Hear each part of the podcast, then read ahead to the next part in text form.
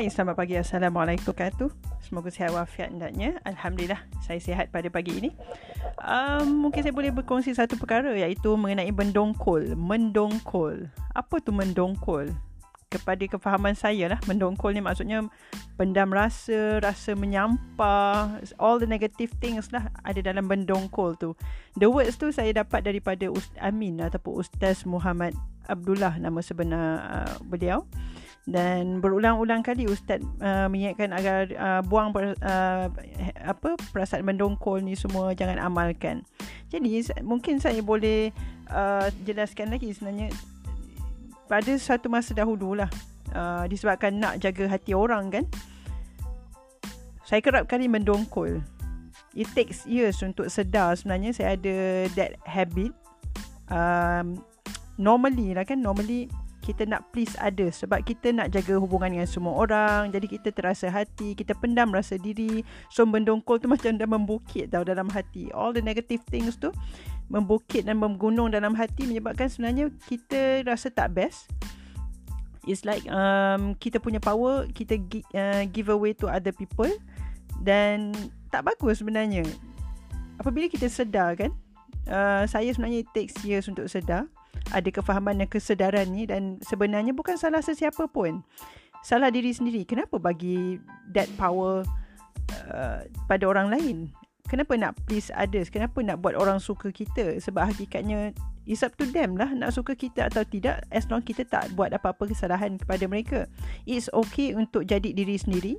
Kalau kita tak suka satu-satu perkara, it's okay untuk cakap uh, to others yang this thing saya tak suka dan saya tak boleh terima perkara ni ataupun saya tak nak buat perkara ni. As long dia tak bercanggah dengan agama lah itu mustahak untuk kita untuk kita ingat. Jadi saya kalau orang kata makanlah stick ni sedap sedap. Jangan sebab kita nak please the group of people. Kita makan juga sedangkan kita memang jenis tak makan. Macam saya lah saya tak makan stick so saya cakap walaupun uh, orang kata sedap macam mana pun saya kata okay thank you but uh, no thanks saya tak makan. Macam tu jadi dalam hidup ni kita mesti ada harga diri dan kita tahu kita punya value kita so that people akan respect kita sebab kita ni firm. Be firm, tegas maksudnya.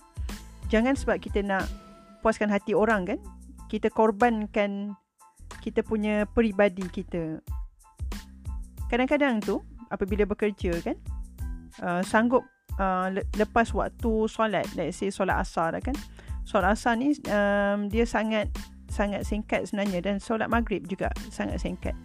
Jadi bila terlepas solat solat asar ataupun solat asar sampai pukul 6 6.30 baru solat asar just because kita tak nak um, rakan sekerja kita yang kita sedang bermesyuarat kan sekarang kita dalam fasa uh, masih lagi stay at home kebanyakan daripada kita ataupun segelintir daripada kita. Jadi sebenarnya bila jadi macam tu orang orang akan kata oh you are go with the flow which is um, hubungan dengan Allah pun you tak kisah. As long uh, you please your group your boss macam tu. Sebab kita ni tak ada pendirian. Kita ni tak firm. So people akan Alah dia tu semua pun boleh. Dia tu makan apa pun boleh. Dia tu buat apa pun boleh. Dia akan ikut kita.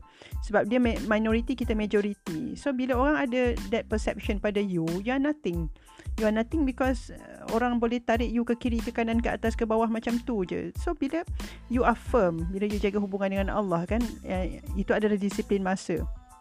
Disiplin masa maksudnya oh you cannot do uh, the meeting exit uh, this time this time sebab itu waktu solat ataupun it's okay saya uh, uh, got to go for let's say 10 minutes untuk saya pray and then I uh, will continue back. Itu keputusan kita. Kita yang pilih. Jadi bila kita sedar itu kekuatan kita dan kita ambil balik kekuatan kita pada orang dan mereka tahu value kita ia akan membawa kebaikan yang banyak kepada diri kita dan apabila berlaku satu-satu perkara yang tak baik ataupun yang yang negatif kan kita kita mesti ada kekuatan untuk anggap dan juga tahu dan sedar bahawa satu-satu keadaan tu memang ada sebab saya dalam tu yang menyebabkan keadaan tu berlaku.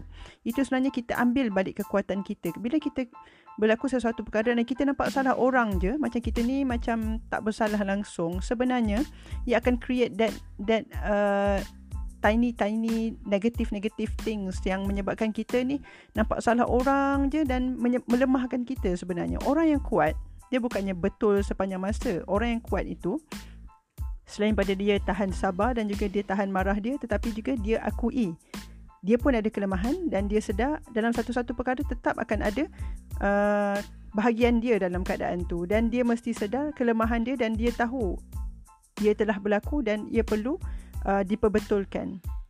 Jadi elakkan mendongkol, mendongkol ni, mendongkol ni tak bagus sebenarnya sebab sebenarnya uh, dia melemahkan diri kita, melemahkan fizikal kita, melemahkan emosi kita, melemahkan hati kita dan juga bila lemah segala perkara ni, tindakan kita pun akan lemah sekali. Kita tak bersemangat untuk hidup, kita rasa semua orang bersalah. Jadi bila nampak satu-satu perkara tu kita ubahlah. Ubah jangan cakap belakang, jangan mengumpat, jangan membawang orang-orang orang-orang kuat ni dia tak buat benda-benda macam tu. Jadi semoga bermanfaat para wanita sekalian jadilah kuat dan buktikan kita memang layak untuk berada di tempat kita pada hari ini dan ubahlah mana-mana yang perlu diubah dan elakkan mendongkol. Memang tak ada kebaikan di dalamnya. Assalamualaikum warahmatullahi wabarakatuh.